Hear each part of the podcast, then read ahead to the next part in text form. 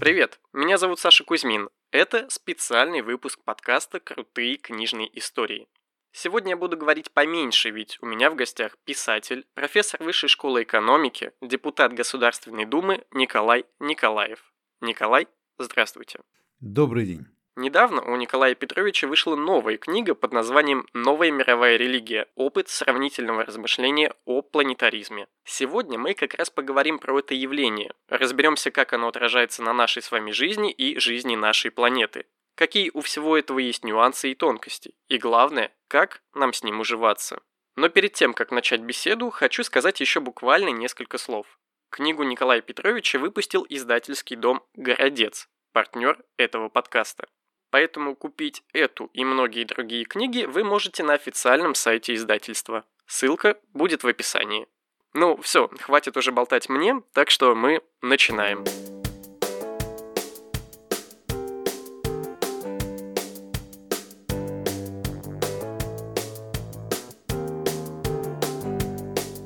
Итак, Николай Петрович, давайте сначала разберемся с тем, что же такое этот самый планетаризм. По сути, если вот говорить о э, явлении таком, то, наверное, надо начать с того, что все наши действия, как простых людей, тем более действия как членов общества, как э, людей, которые таким тем или иным образом участвуют в политике, например, они связаны с верой. Причем вера здесь очень важна, э, вера как явление именно потому что э, мы иногда так вот в шорах существуем, когда вера это обязательно вот вера в Христа или а в Будду, да, или, или одну из э, там, ограниченного количества мировых религий. На самом деле вера как, как явление, оно значительно шире, и оно, конечно, связано со всеми сферами нашей жизни. Мы, если задуматься, мы очень мало решений для себя даже принимаем на основании знаний. Мы скорее верим в какие-то постулаты, мы верим в какую-то информацию, мы верим в какие-то представления, мы верим в то, э, как устроен этот мир, и в соответствии с этой верой мы живем. религии, как таковые, это определенные системы верований, которые базируются на каких-то вот таких представлениях о том, что такое абсолют, что такое хорошо, что такое плохо, да, откуда, э, что является источником этики, является источником законов природы и вообще человека и так далее, и так далее. Вот мы знаем, что э, на протяжении последних пары-тройки тысячелетий было несколько, и они остаются – несколько вот таких систем верований, которые, религиозных верований, которые определяют всю жизнь всего мира. Это прежде всего группа авраамических религий, это буддизм, это индуизм, и если посмотреть на структуру этих религий, на их развитие, то так или иначе эта структура очень похожа. Это единая структура. Почему?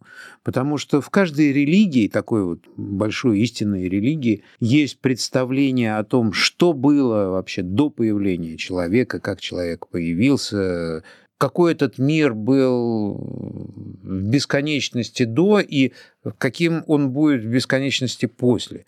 Всегда есть э, понимание того, что является добром, что является злом, какое место человека. И самое важное, что религия дает, это путь и метод достижения вот великой религиозной цели.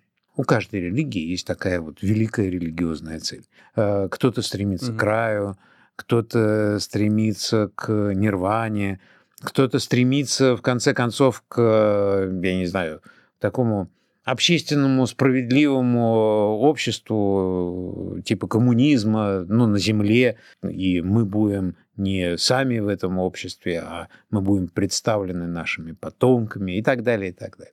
Так вот, э, если посмотреть на то, что сегодня происходит, прежде всего в западной цивилизации, то мы можем увидеть, что э, с, кон- с начала 70-х годов Прошлого века. Прошлого века, конечно, да. Начали развиваться идеи, движения, построенные на вере в то, что наша планета, Земля, является неким самодостаточным, разумным даже организмом, который диктует нам, соответственно, свои законы, этику определенную и так далее, и так далее. И вот система э, верований, система философских школ, система в том числе идеологических представлений, которые построены на представлениях о планете как источнике этики, идей, и, идей и знаний, и законов и так далее.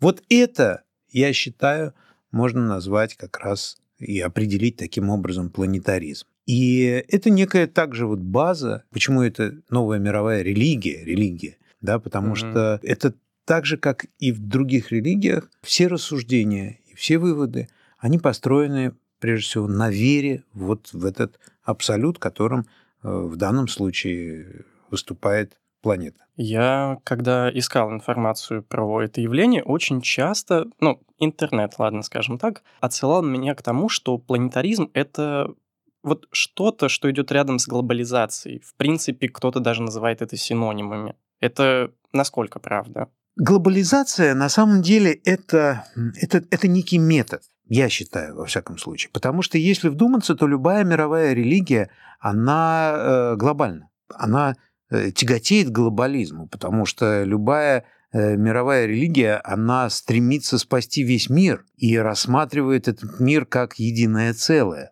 Поэтому глобализм это скорее именно метод, который используется для продвижения и для вот этого вот всеобщего спасения с точки зрения той или иной религии. Планетаризм же – это понятие, которое ориентируется на э, именно веру в абсолют, определенный, которым является планета Земля. Причем, вы знаете, это э, появилось же э, не сразу, конечно же. И э, идеи, которые заложены в современном планетаризме, в самых разных его течениях, они разрабатывались э, тоже веками. Мы видим и 17-18 век э, уже есть четкие философские как бы, размышления, которые нас подвигают именно к пониманию планеты как некому источнику абсолютных законов. И я хочу э, сразу оговориться, наверное, это правильно будет, что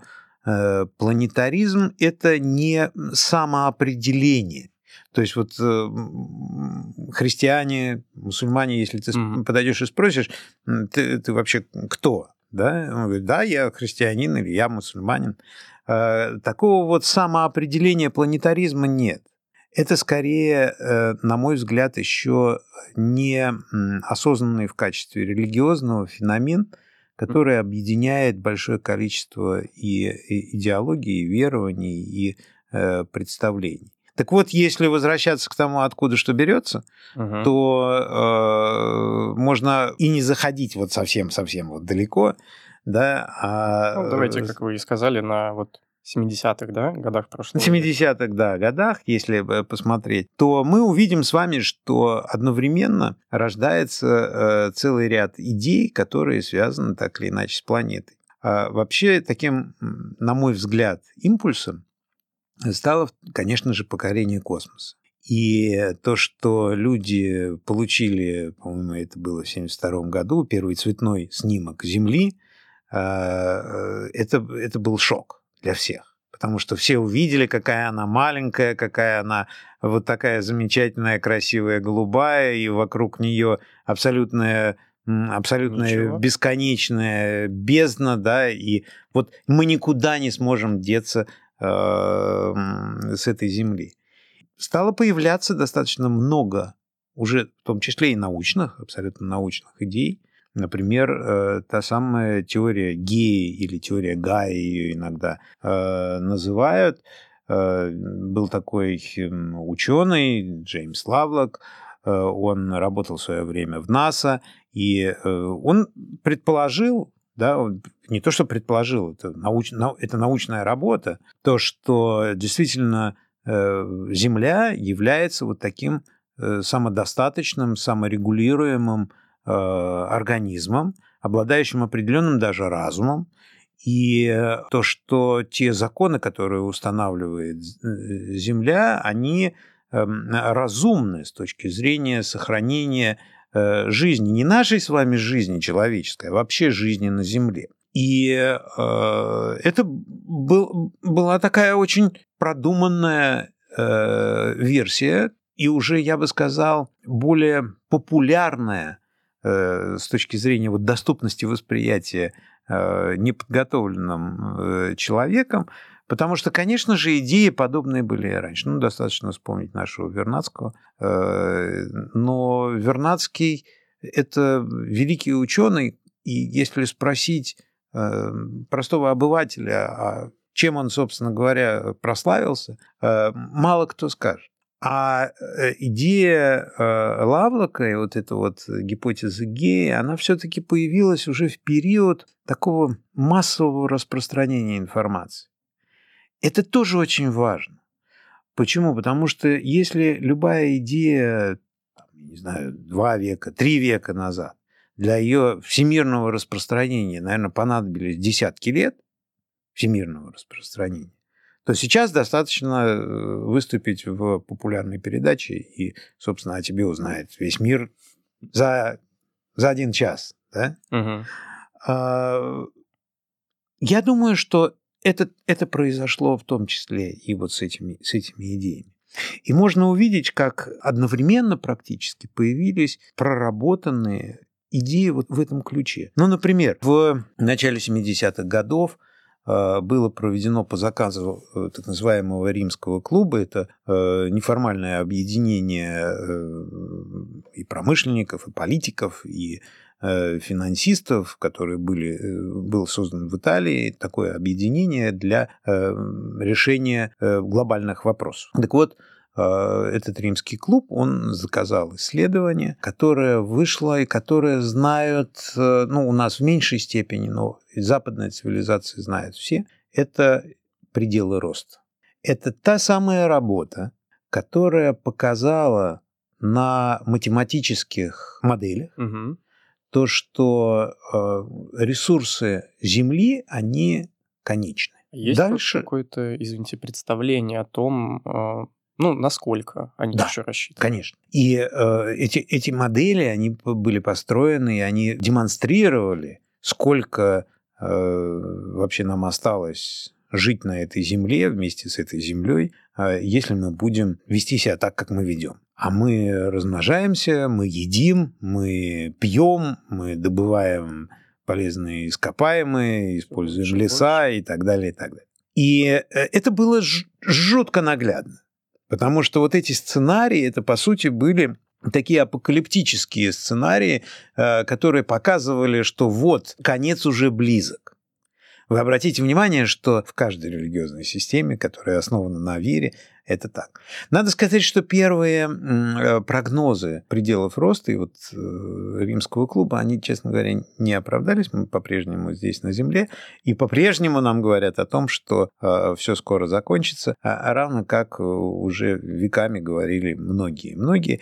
Но здесь очень важно вот что. Дело в том, что, конечно, идея сама, она не нова. И был такой он пастор Томас Мальтус, э, священник, пастор, демограф. И э, в свое время это в, он жил в конце 18-го, начале 19 века. Э, он опубликовал тоже такую нашумевшую работу «Очерк о законе народонаселения». И где он в первый раз как раз противопоставил планету и людей. И в первый раз он сказал о том, что э, развитие человечества, его размножение, оно должно быть конечным, потому что иначе еды на всех не хватит, грубо говоря. Ну да.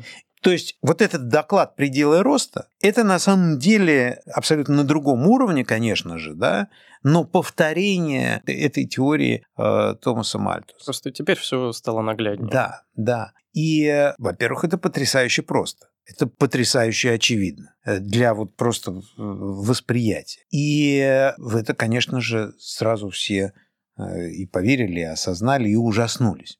А теперь вот представьте, да, вот все вот эти вместе явления сложим, потому что это все появилось в один и тот же период времени. Вот оно представление и картинка о маленькой вот такой планете, э, нашей хрупкой и небольшой. Вот сразу же, да, есть обоснования и математические модели, которые говорят о том, что вот на этой маленькой, хрупкой, прекрасной планете не уживется слишком много людей, и мы ее просто Э, развалим, и при этом да, есть эм, тут же обоснование, что это вот маленькая, замечательная, красивая планета, которую мы все терзаем, она к тому же еще и разумна. И э, она самодостаточна, и мы просто к ней не умеем прислушиваться. И таким образом сложилось, вот даже как вот я это обрисовал, определенная концепция. И э, здесь очень важно, я не раз дискутировал на эту тему. Мне обычно возражают, что, ну, слушайте, а вот пределы роста, да, вот эта гипотеза Гаи, да, там и так далее, это же научная работа. Да, несомненно. Но здесь очень важно уловить момент, то, что любая научная идея, она может развиваться по-разному. Она может развиваться как действительно научная идея и ей занимаются. Ну, возьмем тот же самый марксизм, например, да, это, э, так сказать, ну, прекрасно проработанная научная идея. И ей занимаются ученые, ее развивают и так далее, и так далее. Равно как вот идея о э, народонаселении или о пределах роста Земли. Но научная идея, она всегда может стать предметом веры. Вот здесь очень важно, потому что научная идея, она воспринимается и критически осмысливается, и через научную идею э, пытаются принять истину, понять ее, найти эту истину. Когда научная идея становится предметом веры, то начинают работать совсем другие механизмы. Дело в том, что э, когда человек обретает веру, он уже воспринимает какую-то идею как истину. Больше истину искать не надо. Угу. Она есть. Вот, я ей обладаю. Я в нее поверил, значит, это истина. И после этого тогда возникают совсем другие механизмы, возникают механизмы защиты Этой собственной веры. И поэтому, равно как, например, тот же самый марксизм или вот планетаризм, идея пределов роста, там, я не знаю, устойчивого развития, народонаселения и так далее – когда эти идеи стали предметом веры для массового потребителя, то они стали развиваться уже в э, религиозной парадигме. И важно уже был не поиск истины, а защита, защита. этой идеи, которая уже признана этими людьми как истина. Все, искать больше ничего не надо у нас есть ответы на все вопросы. А именно такая схема, именно такая структура, она как раз совпадает и соответствует нашему восприятию религиозному. И именно поэтому, когда развиваются на базе этой идеи различные движения, а их много, мы сегодня об этом еще поговорим, это все в купе можно рассматривать как религиозный феномен, который охватил на сегодняшний день миллионы и миллионы людей по всему миру. Это же удивительно, если посмотреть какие-то огромные там, шествия, которые посвящены климату или, угу. там, я не знаю, все, все что угодно. Везде практически есть одни и те же лозунги. И это лозунги, ну, они все так или иначе, они сводятся к тому, что нам надо спасать планету. Причем вот я э, специально изучал этот вопрос, э, э лозунги вот для себя перечислил. Ну, абсолютно привычные, например, «Спаси планету, посади дерево». Проблем нет, все понятно. «Спаси планету, убери мусор». Тоже вроде все хорошо. «Спаси планету, там, я не знаю, сохрани многообразие животного мира». Или сохрани просто многообразие. Ну, тоже вроде привычно, да? Но ведь есть и другие лозунги. «Спаси планету, стань геем». Или «Спаси планету, убей себя». Я абсолютно не шучу. И это, так сказать, можно увидеть все это в интернете. И все вот это вместе – это не разрозненные какие-то идеи. Это единое явление, потому что даже если взять выступления каких-то ну, активистов, да, то мы видим, что в их там, речах все это вместе в купе подается. Ну, что далеко ходить, да, там Грета Тумберг, которую мы все знаем как потрясающий активист э, по всему миру, который, которая ратует за борьбу с изменениями климата, она также истово э, защищает права трансгендеров, например. Или есть такая активистка в Штатах, я вот не могу никак, никак запомнить ее речь, но я специально ее Э, записал, если вы позволите. Это, это потрясающе. Вот она на, на абсолютном серьезе, и там аплодисменты звучат, она говорит, что климатический кризис – это кризис, порожденный несправедливостью, это кризис, порожденный погоней за прибылью за счет любых человеческих и экологических издержек. Ну, вроде пока вроде ничего, да? Это означает, что мы должны законодательно признать, что ущемление прав коренных народов и является причиной изменения климата. И тут я понимаю, что я что-то, может быть, уже не понимаю. Ну, что-то как будто отсутствует. Да, что нарушение расовой справедливости – это цена изменения климата, потому что мы позволяем людям отказывать самим себе в правах человека и отказывать людям в правах на здравоохранение, жилье и обучение. Ну, слушайте, все, все вместе, все, все в, одном, э, в одном флаконе. И это не, э, не бред сумасшедшего, потому что в основе этого являются абсолютно четкие, выстроенные представления о мире. Вот именно те представления, о которых я и говорил.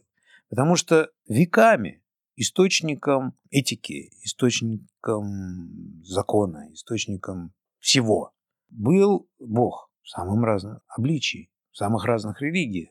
Да, это могло быть не, не персональный Бог, а какие-то боги.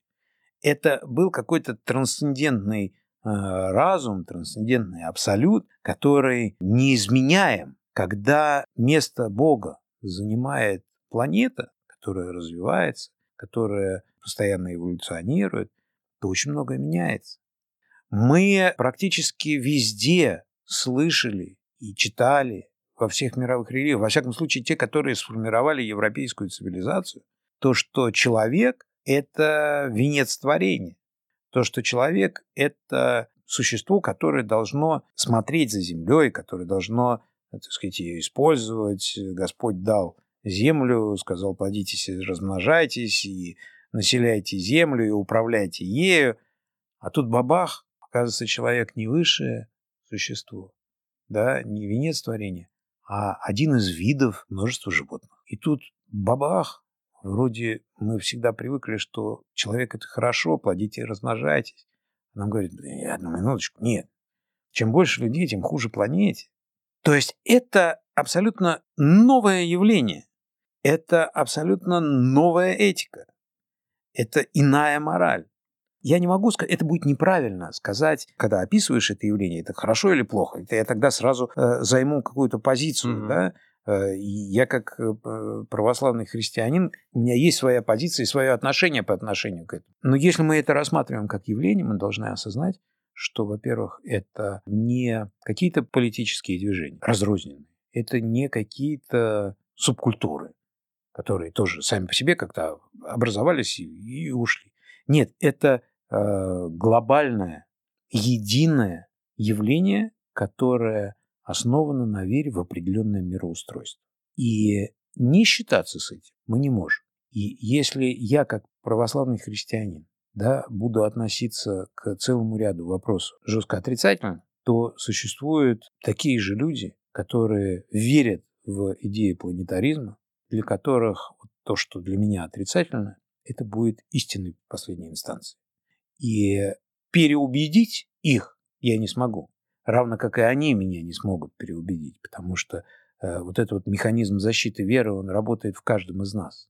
Но нам предстоит вместе жить. И мы сейчас видим, что действительно вот по всему миру наличие вот такой вот новой глобальной парадигмы, оно меняет этот мир. И мы вспоминаем уже вот большое количество конфликтов, которые были в свое время, да, там, религиозных, при появлении тех или иных новых мировых религий. Возьмите тот же самый ислам. Появился ислам, и это, это серия грандиозных абсолютно столкновений. Вот сейчас сформирован именно как, как мировое такое э, религиозное движение может быть, оно еще не осознанно именно как религиозное, но тем не менее это этическое учение, назовем это так. И мы видим реакцию большого количества цивилизаций, которые придерживаются совсем других моральных, этических представлений, представлений о мире. Я вот сейчас еще подумал, что может ли быть такое, что из-за того, что это совершенно новое явление, ну, прям совсем недавно в рамках истории появилось, может ли быть такое, что реакция на него прям как раз-таки какая-то реактивная? Именно из-за того, что какие-то, может быть, догматы этого явления до сих пор, ну, не оформлены прям как те же самые истины, установленные там в религиях многими веками. Э, я бы не сказал, что они не оформлены. Дело в том, что мы видим в истории, как с развитием средств коммуникаций, транспорта, всего чего угодно, убыстряется наша жизнь. И убыстряется жизнь вот этих вот идей, любых идей, любых абсолютно. Если для того, чтобы христианство с его э, момента зарождения до момента, когда оно стало официальной религией в определенных границах, да, там потребовалось, допустим, 400 лет, то, например, марксизм тот же, вы вспомните, потребовалось уже несколько десятков лет. От mm. момента зарождения до Великой Октябрьской социалистической революции, появления первого такого вот советского государства. А сейчас все значительно быстрее происходит. Именно потому, что охват людей он ну, иной. Ведь что такое, вот какой, какой механизм должен быть? Появляется какая-то идея. Ни в коем случае она э, не придумывается кем-то, потому что истину нельзя придумать.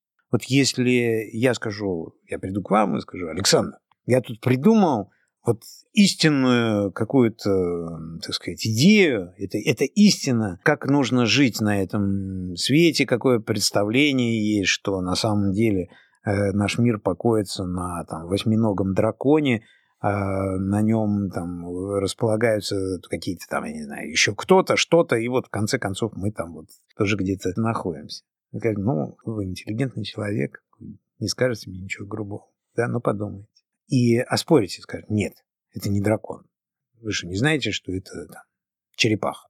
То есть любое представление, любое открытие вот такой вот, изобретение вот такой вот истины, оно тут же будет оспариваться. И это правильно. Поэтому истину, настоящую истину, ее никто никогда не придумал. Иисус Христос не придумал христианство или благую весть. Будда не придумал. Он не, сидел и не придумывал восьмеричный путь и все решал, то ли это семеричный, то ли девятиричный. Нет, пророк Мухаммед, он не сидел и не, не выписывал Коран, и его там редактировал и еще что-то. Истину ее можно только открыть любая истина, она существовала всегда, потому что всегда существовал Бог. И были пророки, которые об этом говорили. И вот пришел Иисус Христос, и Он открыл нам, как Сын Божий, Он открыл нам, людям, эту истину. Открыл. Он дал нам ее. Пророк Мухаммед не писал Коран сам. Это слова Бога. То же самое, что Будда сидел-сидел, и он понял медитируя, пройдя вот этот вот э, свой сложный, удивительный путь, он осознал, понял, он получил просветление. Да? И в этом просветлении он видел этот путь. Поэтому вот говорить о том, что есть какой-то старт, да, не получается. И то же самое в планетаризме. Мы видим, как эти идеи, то, что Земля – это, так сказать, живой организм, она, она существовала всегда. Ну, всегда существовала. Возьмите, я не знаю, там, мифы Древней Греции, там все это тоже было. Только Земля была воплощена вот в богине Земли, да, там и так далее. Идеи, которые были дальше разработаны тем же самым э, Томасом Мальтусом или Иеремией Бентамом, это тоже не, не, не придумали, они открыли это, да. И сейчас продолжаются вот эти открытия. И если мы говорим о э, следующем периоде любой религии, то э, вот процесс догматизации – это процесс, который, вот, изобретение вот этих вот, формулировки вот этих догм, он неизбежен после вот такой вот прекрасной идеи, в которую люди верят. Почему?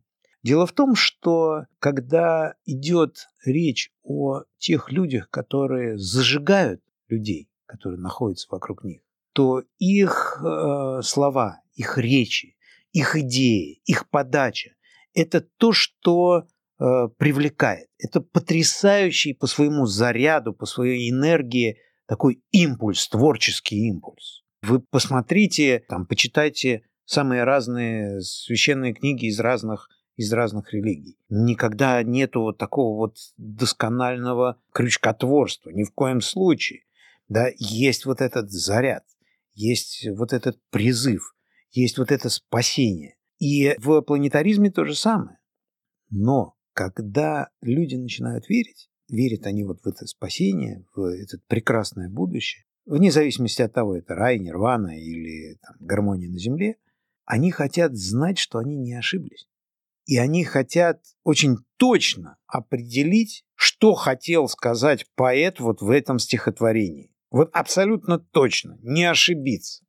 И это явление, вот догматизация, которая связана со всем. Потому что появляются другие люди, которые говорят, о, мы знаем, что хотел сказать там, Иисус, Будда, пророк Мухаммед и так далее, что он имел в виду. И они дают вот эти ответы. Понятно, что это все значительно более сложно происходит. И нету одного человека, который сидел бы и трактовал. В каждой религии существует система принятия решений, системы выработки вот этих догм, но когда они закрепляются, то они становятся обязательными для всех. И вот этот момент, он очень важный в каждой религии. Почему? Потому что после формулировки этих догм очень многие забывают о результате, который хочется достигнуть о той великой цели, религиозной цели, э, ради которой, собственно говоря, все и происходит. Они начинают говорить и думать и делать да, о том, чтобы правильно поступить в соответствии с догмами. Подразумевая, конечно, что вот если мы догмы все формально исполним, то все у нас будет все хорошо. Да? Но как бы любая вот эта вот идея, религиозная идея, она о другом. Но Здесь происходит, вот в планетаризме происходит то же самое. Вы посмотрите, какие были потрясающие идеи да, в той же самой гипотезе Геи да, в том, чтобы э, действительно осознать э, вот эту вот систему природы, да, вопросы саморегулирования планеты там, и так далее, и так далее. То же самое, когда начался поиск вот этих путей решения проблемы, которая описана в пределах роста, вы посмотрите, потрясающе. Там э, есть разные сценарии, там есть разные факторы, огромное количество факторов. Но обратите внимание, прошло всего 20 лет, и у нас остался один фактор – это выбросы парниковых газов. И вот теперь вот эта догма, при том, что в пределах роста и в э, первых разработках, научных разработках, и на сегодняшний день это то же самое, вот выбросы парниковых газов – это один из огромного количества э, разных факторов, которые так или иначе влияют на э, изменение климата. Но люди верят именно в это, а потому что им об этом сказали. Как так выходит-то? Это процесс, это как раз и есть удивительный и очень интересный процесс догматизации, когда люди действительно абсолютно искренне хотят понять, как им правильно поступить. И когда им дают понимание, что такое правильно, они начинают цепляться всеми силами за то, чтобы быть догматически верными. Это во всех религиях, везде. Вот, наверное, самый яркий пример, который близок нам, два я приведу примера.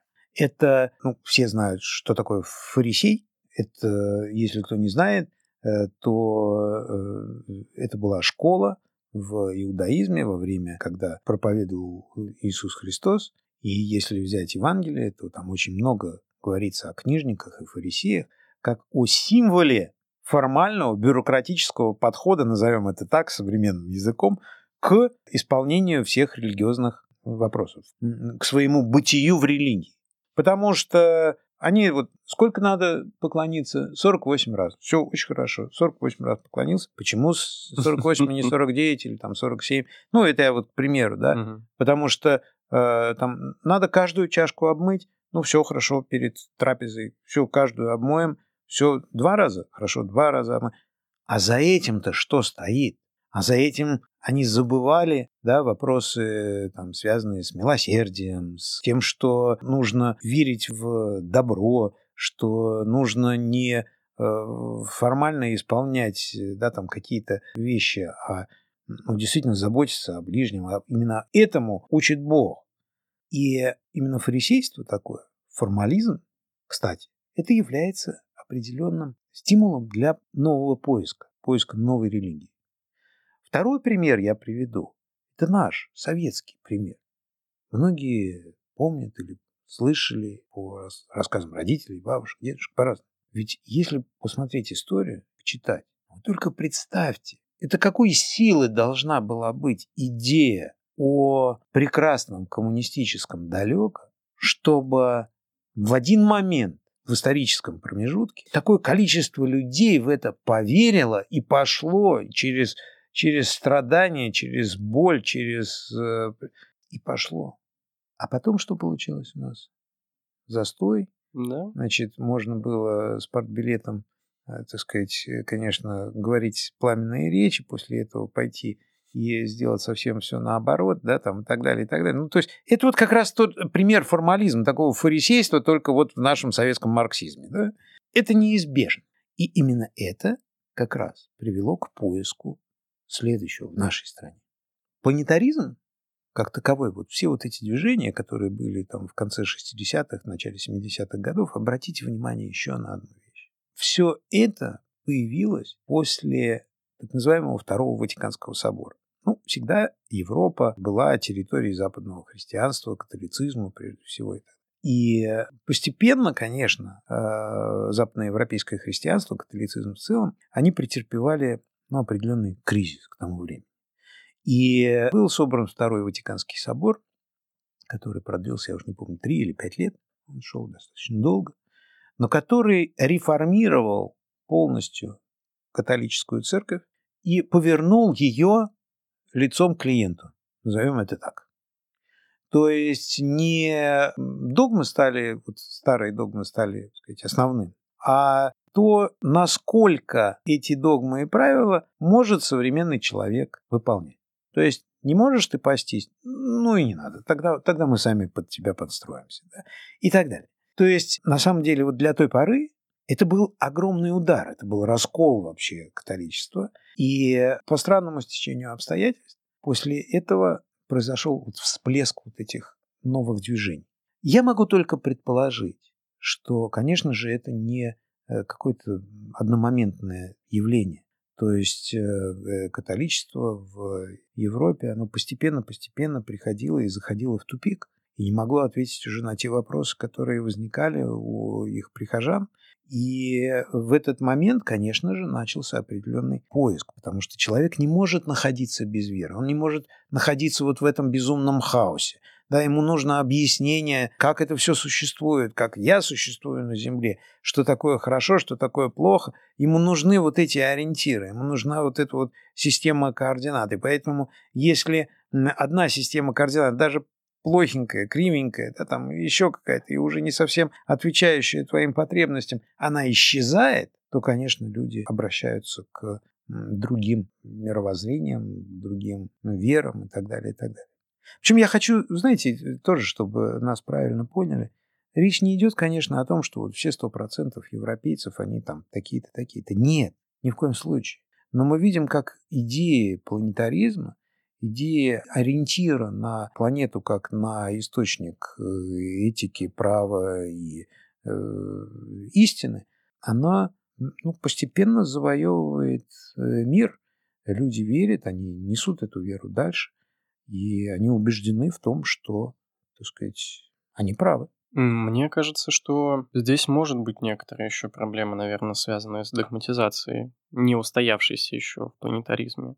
Вы знаете, э, что касается догматизации, э, именно в планетаризме, я э, хочу еще рассказать вот какую вещь. Это, это, это мы на территории России мы не понимаем, что, что происходит, потому что это нам, это нам ну, не, не актуально, это, это не так, это далеко от нас именно ментально.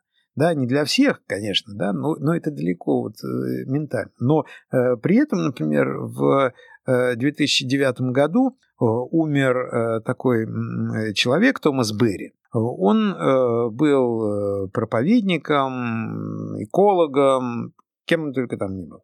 Но он, например, сделал такую концепцию, вот по итогам вот этой гипотезы Гаи, или гипотезы Гия, о которой я говорил, он сформировал такую концепцию, как юриспруденция планеты Земля. По-русски это звучит достаточно криво, можно назвать там, основным законом планеты Земля. Это целый свод правил, которые направлены на то, чтобы достигнуть гармонии на планете. Я хочу обратить внимание, вот эта гармония не человека с планетой, а гармония на планете. И документ очень интересный. Это юридическая концепция, которая отражает вот эти, вот, э, вот эти ценностные моменты. Я вот, если позволите, я вот с собой взял на всякий случай, зная, что это обязательно пригодится. Ну вот буквально несколько, так сказать, тезисов, которые э, есть в этом основном законе планеты Земля. Права возникают там, где возникает существование. То, что определяет существование, определяет права. То есть, если что-то появилось на Земле, родила Земля вот что-то, не знаю, червячка и так далее, значит, это, значит, это есть права. Более того, я не, не подряд буду читать, но, так сказать, э, некоторые выдержки. Например, все права неодушевленных видов зависят от роли. То есть вы понимаете, у неодушевленных видов потомства Земли, всякие камни, реки там, и так далее, и так далее, появляются права. Так. Права живых видов специфичны для каждого вида и ограничены. Реки имеют права реки. Это я читаю. У птиц есть права птиц. Насекомые имеют права насекомых, у людей есть права человека. Различие между этими правами в качестве, а не в количестве. К чему это приводит? Это приводит, например, к абсолютно иному э, взгляду на собственность. И здесь же, в этом документе, есть э, замечательные э, слова о э, собственности. То, что права собственности – это э, не э, владение, они не являются абсолютными что права собственности, это я читаю, это просто особые отношения между конкретным владельцем, человеком, и конкретной собственностью, чтобы оба могли выполнять свои роли в великом сообществе существования. Объясняю. Вот у нас есть с вами микрофон. Он, допустим, наш. Вот мой. Мой микрофон. Вот он передо мной. Но я не являюсь вот в нашем привычном понимании э, собственником этого микрофона. У меня просто завязываются с этим микрофоном особые отношения. И эти отношения, они позволяют мне выполнять мою роль человека, который, я не знаю, поет, рассказывает еще что-то. И позволяют э, микрофону выполнять роль его права, так сказать, микрофона мы с вами, э, здесь вообще, по идее, нужно психиатра рядом mm. иметь, да, чтобы он, так сказать, yeah. уверял наших слушателей, что все нормально. На самом деле ребята просто вот читают э, то, что они, то, что они видят. Да. Это не просто так. Дело в том, что вот эта концепция юриспруденции планеты Земля, она э, была не просто разработана. Есть целый, целая сеть университетов, Э, и в Австралии, и в Соединенных Штатах Америки, и в Европе, которые... Это не специальные университеты, которые финансируются. Нет, это университеты, обыкновенные университеты, которые занимаются в том числе научной разработкой вот этой концепции дальше. Но это можно было бы, в общем-то, ну, оставить без внимания, как, ну да, там мало ли кто чем занимается. Но эта концепция она взята на вооружение Организации Объединенных Наций. И в апреле 2004 года состоялся первый семинар для обсуждения и разработки вот таких вот принципов земной юриспруденции, это произошло в Великобритании, то уже ежегодно с 2010 года э, Генассамблея ООН принимает резолюции «Гармония с природой», которая рассматривает э, законодательство разных стран именно через призму вот этой юриспруденции планеты Земля. И более того, к вот этим собраниям готовится доклад генерального секретаря. Последний этот доклад был 28 июля 2022 года. И э, в этом докладе как раз генеральный секретарь Организации Объединенных Наций он э, отмечает разные достижения в области вот этой земной юриспруденции, и в частности в, в области вот прав природы, экологической экономики там, и так далее, и так далее. Очень интересно почитать эти отчеты. Почему? Потому что вот э, уже в последнем докладе было сказано, что за вот предыдущее десятилетие 40 стран уже признали права природы в соответствии с этой концепцией, и было принято более 200 уже нормативных и законодательных актов. Более того, в этих отчетах публикуются э, данные по странам, какие нормативные или законодательные акты были приняты в соответствии с вот этой вот концепцией. И вот э, есть э, целый ряд примеров. Ну, например, да, высокий суд Бангладеш признал реку Турак живым существом с законными правами.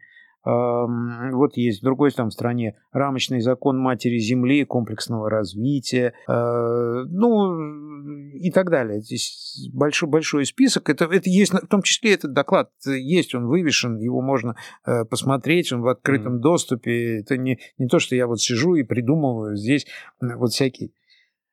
Это действительно для нас кажется каким-то непривычным. Но обратите внимание еще на что. Вот я много обсуждал вот свои наблюдения. Многие говорят, ну, слушай, ну а ну и что? Ну вот, ну что плохого-то?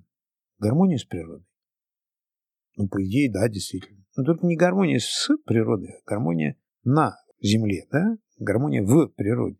На самом деле вот такие постулаты, они вроде действительно очень здорово звучат. Но мы не будем оценивать это, хорошо или плохо.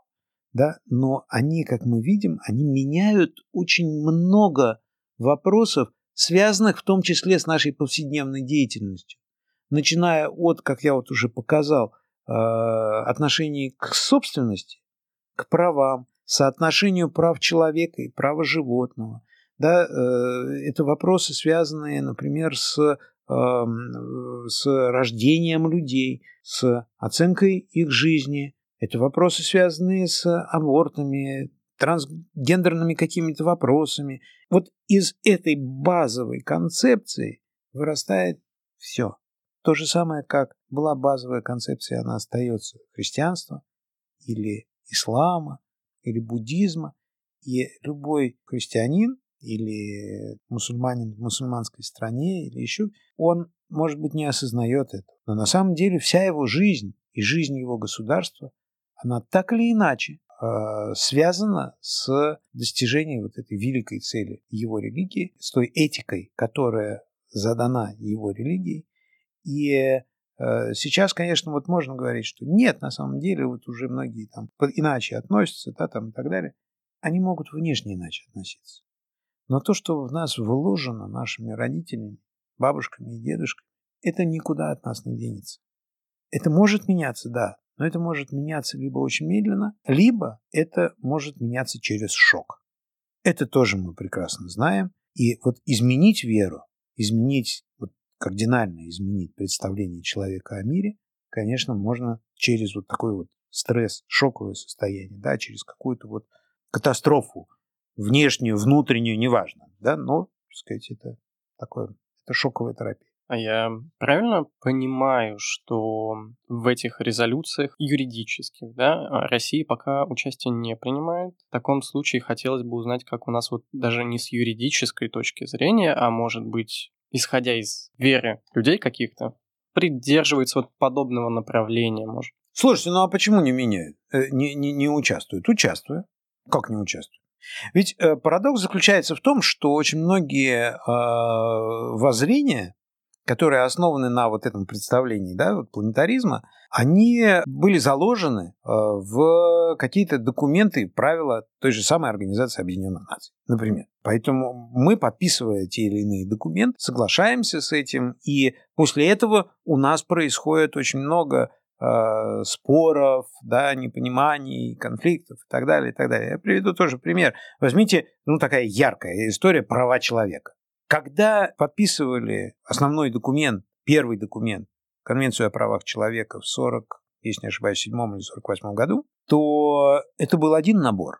Мы его подписали. Но посмотрите, как вот эта концепция прав человека она изменилась с 40-х годов, а мы все, у нас во всех документах эти права человека остались. И если э, в 40-х годах, да, были вопросы, связанные там, со свободой совести, с э, правами человека, связанными там, на проживание, на достоинство, и, ну, там много это можно почитать, то появились, например, такие вещи, как, не знаю, ну, тот же самый трансгендерный переход. Это составная часть прав человека. А вот мы как такое консервативное э, государство или как консервативное общество, мы согласны с этим? Конечно, кто-то согласен. Большинство в целом. Я думаю, что будут вопросы. Да? Но если вы посмотрите наши документы, начиная от Конституции, заканчивая да, там, целым рядом законов, да, там, постановлений, решений суда и так далее, мы же рассматриваем права человека. И получается, что уже наше представление о правах человека, вот наше вот консервативное, назовем это так, как оно было и тогда, и оно уже отличается от представления о правах человека в целом ряде других стран, в том числе и на уровне Организации Объединенных Наций. Поэтому и мы не можем отгородиться от всех вот этих вот вопросов. Мы подписали Парижское соглашение. По сути, мы э, в этом Парижском соглашении мы подписали, э, что основная проблема и основная задача исходящая из этой проблемы, это проблема парниковых газов. И да, мы, если уж мы подписали, мы вынуждены принимать разрабатывать концепцию низкоуглеродной экономики, да, там и так далее, и так далее. Только почему-то во всем мире больше 80% средств, которые так или иначе ассоциированы с изменениями климата, они направляются на низкоуглеродную экономику. И только меньше 20% направляются на адаптацию к изменениям климата. Я поясню, что это такое.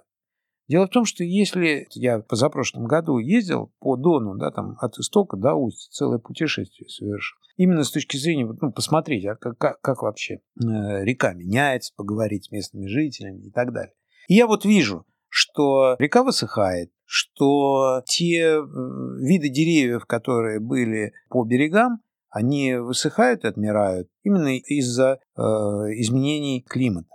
Так вот, если говорить о э, локальной адаптации, то это сохранение комфорта для местных жителей в изменяющихся условиях. То есть, по идее, нужно было бы почистить реку, по идее, нужно было бы выделить деньги и посадить по э, берегам Дона те деревья, которые будут выживать вот в новых э, условиях и так далее, и так далее. Так вот, вот на подобные мероприятия в мире в целом меньше 20% реализуется. Но при этом огромные средства, это триллионы долларов, они направляются на снижение выбросов парниковых газов. Это абсолютно спорная концепция. До сих пор, вот если мы рассматриваем это как научную теорию, то ученые, там, академики, они до сих пор об этом спорят, но Парижское соглашение уже подписано. И мы так или иначе двигаемся в этом направлении. И, э, кстати, тоже, мне кажется, такой пример – это вопросы отношения к атомной энергетике. Вот, казалось бы, если атомная энергетика, она не выбрасывает в атмосферу э, какие-то парниковые газы, то она зеленая. А если выбрасывает, то она не зеленая. А без атомной энергетики во многих странах вообще обойтись нельзя. И вот начинается да, спор, вот она зеленая или не зеленая. Соответствует она чему? Давайте обратим внимание. Соответствует ли она вот этим догматам, которые подписаны, или нет? Да, вот, вот это важно.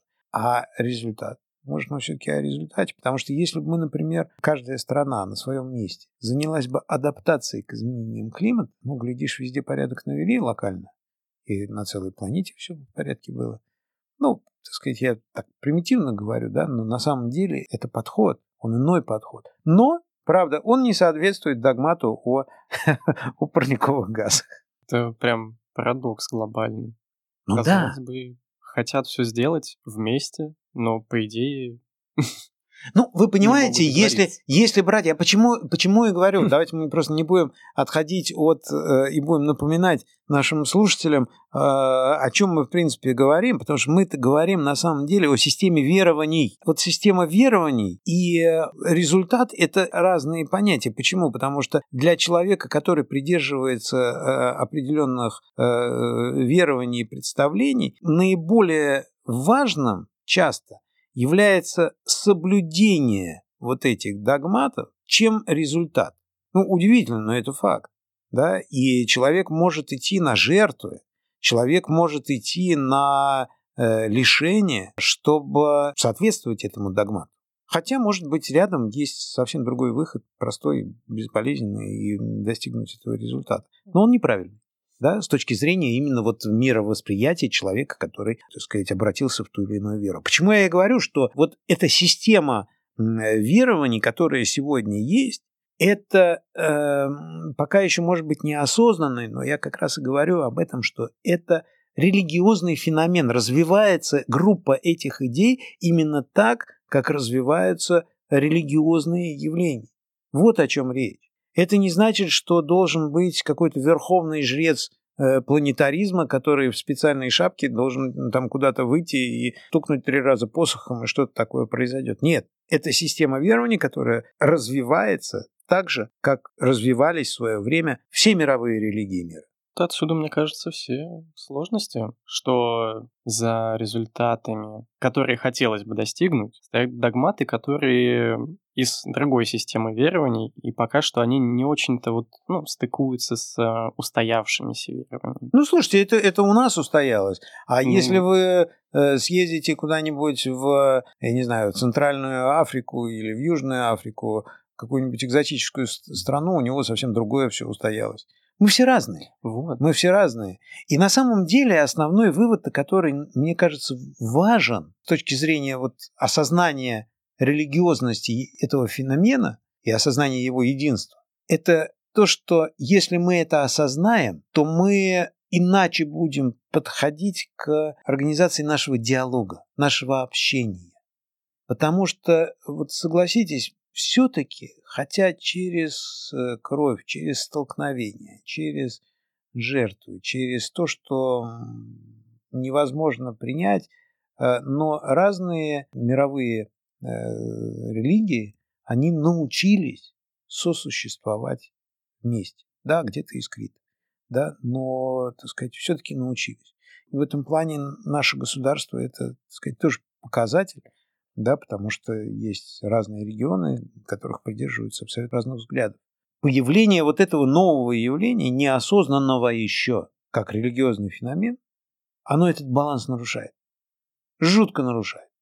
Во всем мире.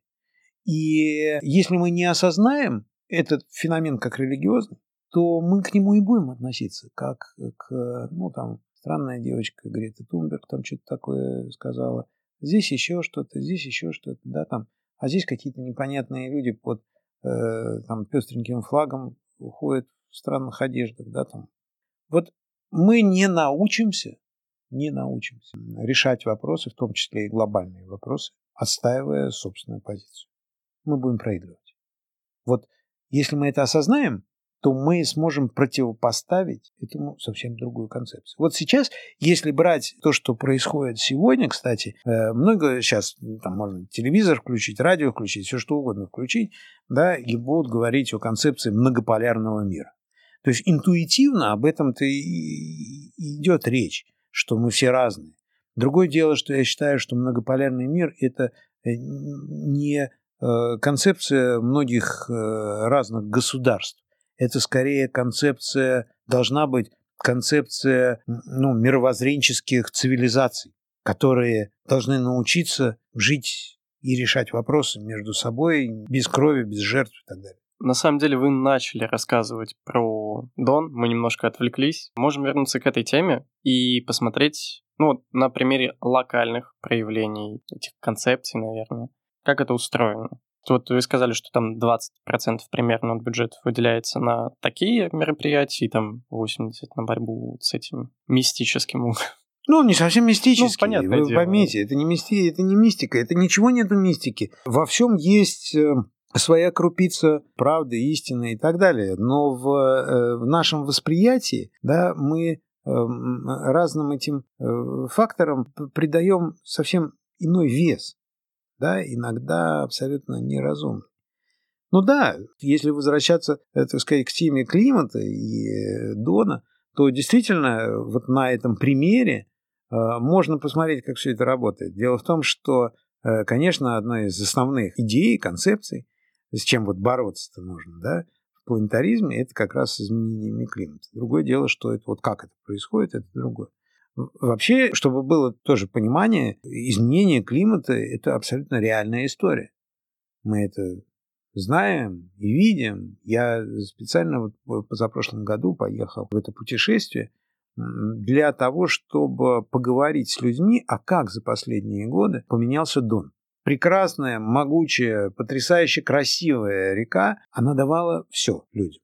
Она давала не только рыбу, не только там, транспорт, путь, да, она задавала жизнь всему региону. Когда я начал разговаривать с людьми, я поразился тому, как быстро происходят эти изменения. Ведь э, люди говорили не о том, что рассказывали им бабушки и дедушки. Они говорили о своей жизни. Приведу пример. Куликово поле. Там прекрасный музей, ну вот заповедник, да, где Куликовская битва была. И э, женщина рассказывала, э, которая работает там на протяжении там, нескольких десятков лет, абсолютно вот так вот по-жизненному. Я когда ее спросил, я говорю, ну от изменения климата, она так сначала задумалась, говорит, ну какие там изменения? Я говорю, ну вот хотя бы вот там в расписании, как, ну что, что, что поменялось? Потом она задумалась, говорит, да, слушайте, вот раньше я своих работников отправляла, давала им дополнительные выходные, чтобы картошку копать в конце сентября, а сейчас в конце августа. Вроде такая вот бытовая история, да? Но она... Или мы приехали, например, в замечательный городок, который... Я, я хотел очень побывать, потому что долгое время для меня это был город абсолютно мистический и несуществующий. Я думал, что это только в народных, э, в народных сказаниях. Это город Урюпинск. Тоже очень, очень, очень интересный, чистый, прекрасный городок такой, тоже в бассейне реки Дон. Тоже с местными разговариваю. Они говорят, вы знаете, у нас вот раньше и показывают, вот здесь были сплошные березы, а теперь они все засохли. И стали появляться другие растения. Просто береза, она более хладнокровная, хладнолюбивая, да? А не, не хладнокровная, а хладнолюбивая. И когда разговариваешь вот с людьми, понимаешь, насколько вот эти изменения они действуют не на какие-то абстрактные там глобальные процессы. Это, конечно, тоже есть, да? Но самое важное, что люди живут, и они начинают испытывать колоссальные сложности в своей жизни, привычной жизни, из-за вот этих изменений. Где-то ушла вода, где-то есть, вот как вот начиная там под Воронежем, огромная река, широкая, слева, справа, стою посередине русла, дона, да, до щиколотки вода не доходит. Но это как? И тоже разговариваю, да, это не рассказываю, что буквально, да, там 20 лет назад, 10 лет назад, вот здесь вот ходили корабли, здесь вот было то-то, то-то, то-то, то-то. И вот ты понимаешь, насколько это важно. Но насколько это важно для людей, чтобы не, это не было вот этой вот догматической абстракции, чтобы были какие-то конкретные мероприятия проводились. И вы знаете, когда я вот разговариваю о планетаризме, о том, что вот надо заниматься людьми, да, а не там, витать в облаках, или ну как, это нехорошо. Это вот, если я говорю летать в облаках, это я сразу даю какую-то оценку. Нет, э, заниматься другими вопросами, которые кажутся другим людям более важными, то я вспоминаю ту информацию, те истории, которые мне рассказывали на Доне, традиции казаков, как они охраняли природу и как они вообще относились к природе. Слушайте, это потрясающе. Ведь отношение к э, природе вот на, на российской земле, оно было исключительно, вот есть такое, ну, устаревшее немножечко понятие «рачительно». Я не могу подобрать какой-то более современный э, синоним, но вот оно было действительно вот какой-то рачительным, потому что люди заботились именно вот с этой концепцией, mm-hmm. чтобы смотреть за этой землей, управлять ей, да, Например, там были такие вещи. Очень четко все знали, где можно использовать землю, а где нельзя. Где можно пахать, а где нельзя. Потому что если там ниже водораздела какого-то, да, то будут образовываться овраги. А вот выше можно. Или, например, леса, которые там э, были, они охранялись казаками, и более того, если даже казаки уходили куда-нибудь на войну, на какие-то сражения, там, в походы и так далее, специально все равно оставляли людей, которые охраняют этот лес. Да? Это не значит, что они его не использовали. Они его охраняли для того, чтобы использовать.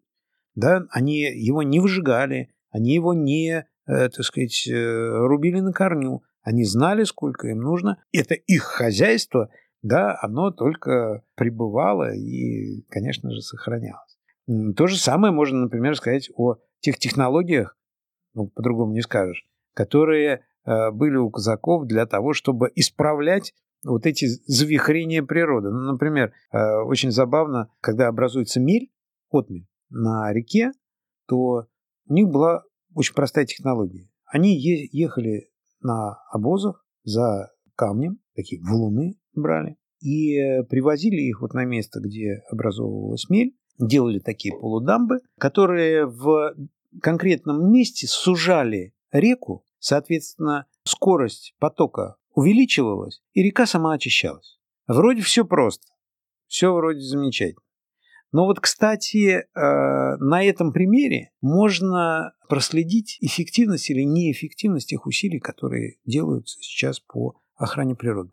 Ну, например, что будет с вот конкретно этой мерью на Дону, если мы, э, так сказать, ну, в ближайшие 10 лет будем выделять миллиарды рублей, долларов на э, низкоуглеродную экономику? Ну, конкретные изменения какие будут? Возможно, возможно, там в Мировом океане что-нибудь будет, да, там все. Нет, вот здесь вот конкретно, вот в этой деревне на берегу Дона ничего не поменяется. Если мы э, будем действовать по нынешнему регламенту, который у нас есть, то для того, чтобы сделать вот такую полудамбу, нам нужно ее запроектировать, это где-то год, получить финансирование где-то год, потом отторговаться, потом и глядишь, через 2,5-3 года у нас будет замечательная бетонная дамба. Но дело в том, что если эту отмель год оставить без движения, то уже на следующий год появляются там кусты, трава, и эта отмель становится уже островом. И его без толку вот таким образом э, исправлять. То есть вы понимаете, вот подход, какой он разный подход, да, вот одно дело это там, низкоуглеродная история, и через мировой океан, может быть, когда-нибудь она доберется до Дона. Это раз. Второй формальный подход, да, когда мы проектируем, делаем государственный, но это уже все поздно. И ребята, казаки, которые, видя, которые жили там, на месте, они видят, что есть проблемы, и они тут же решили. А все почему? Потому что они живут там, они от этого зависят. Я не могу оценить, что хорошо, что плохо. Надо ли беспокоиться о мировом океане? Ну, наверное, надо, конечно же. Нужно ли э, беспокоиться о том, что на госзаказах может быть воровство, и поэтому нужно все-таки, так сказать, как-то правильно поступать с получением госконтрактов, там, с проектированием и так далее. Нужно? Ну да, тоже, наверное, нужно. И истории казаков не надо забывать. Поэтому я к чему все это говорю? Я говорю это э, э, к тому, что вот все это зависит от тех приоритетов, от э, того, что мы считаем, во что мы верим, э, что есть главное. Главное в нашей жизни, в э, кон- данной конкретной ситуации и так далее, и так далее. Поэтому, когда я говорю о там, планетаризме, то это не означает, что я не знаю, христиане, коммунисты, там, буддисты или еще кто-то, да, так сказать, они вот не любят природу, а планетаристы любят. Да нет, ерунда. Конечно же, э, все и любят природу и будут заботиться. Вопрос приоритетов и вопрос именно в результате. Потому что это абсолютно разные вещи. И от этого очень многое зависит.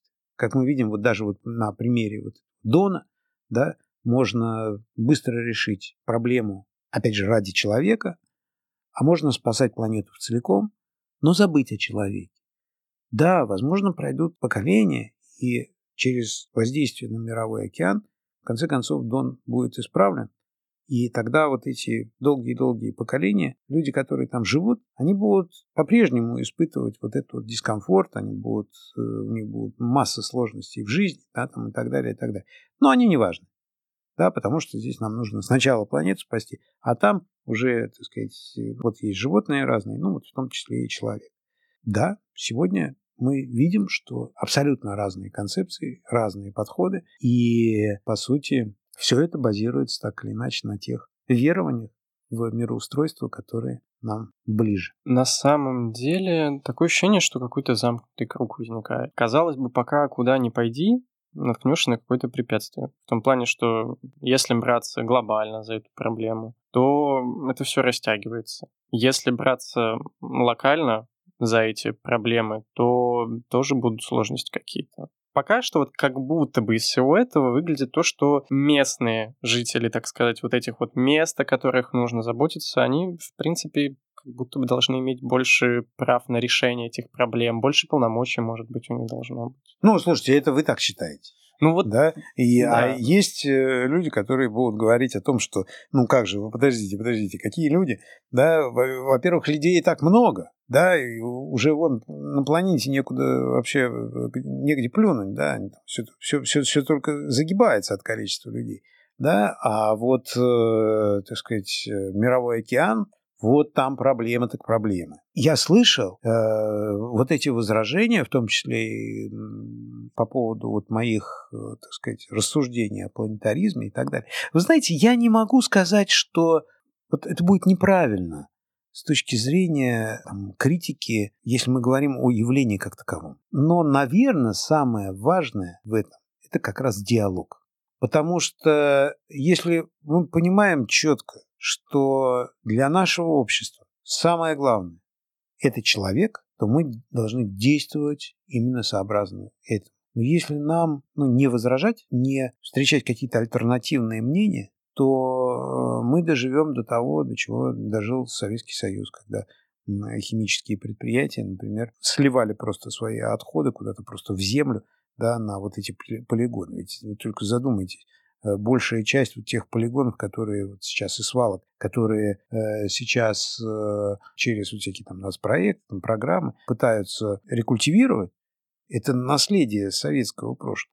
А там была такая история, там была как раз вот э, ровно то, о чем вы говорите. Самое главное – это человек, самое главное – это подчинение природы под человека, самое главное – это вот торжество разума, технологий и так далее, и так далее. Поэтому э, на ваш вопрос и вот такую вот, ну, оценку как, как замкнутого круга, наверное, э, важно вот для себя и для общества в целом понять все-таки свои приоритеты, понять э, те ценности, которые для нас являются ключевыми, да, вот та, та самая цель, даже не ценности, а самая главная цель, чего мы хотим добиться, вот что мы хотим добиться, не в ближайшую пятилетку, а вот вообще. И вести диалог.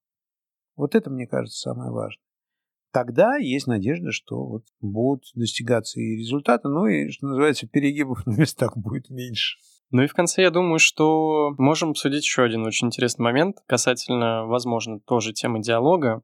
У вас на обложке книги «Всемирный потоп», разрушающий Вавилонскую башню. Как это случилось, скажем так? Почему выбран этот сюжет. Что хотел сказать поэт в этом стихотворении, вы это имеете в виду? Да. А, ну да, там действительно Вавилонская башня. Мне кажется, вы знаете, Вавилонская башня это, это символ, а, который демонстрирует то, что происходило всегда и то, что происходит сейчас в том числе. Когда люди, которые не могут найти общего языка, но которые обладают каждый своим мировоззрением, они двигаются к катастрофе.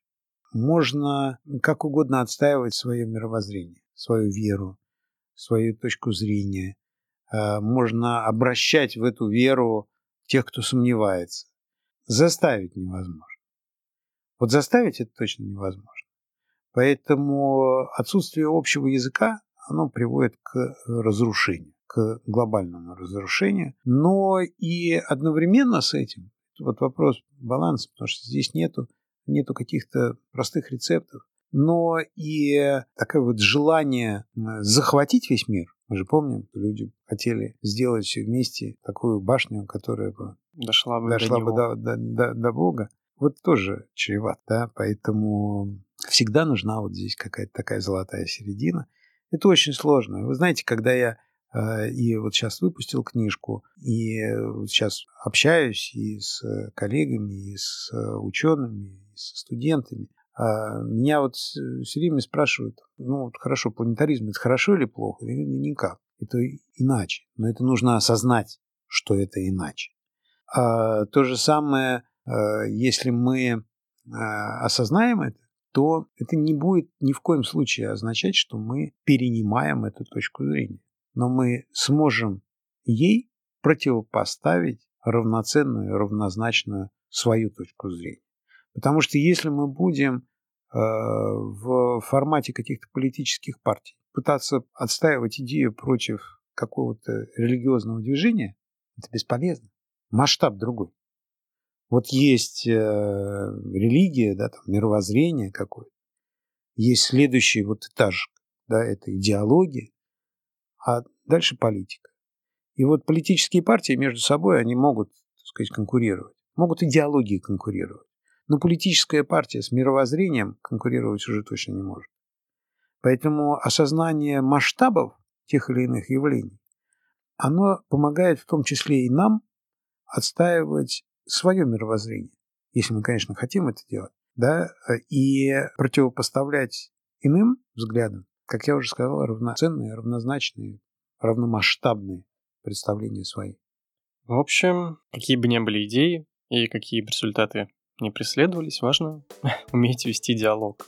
Это точно, это точно. А я напоминаю, что сегодня у нас в гостях был Николай Николаев, писатель, профессор Высшей школы экономики, депутат Государственной Думы. И сегодня мы поговорили о его новой книге «Новая мировая религия. Опыт сравнительного размышления о планетаризме». Спасибо, что пришли. Спасибо вам, что позвали. Спасибо за такой подробный рассказ. Спасибо.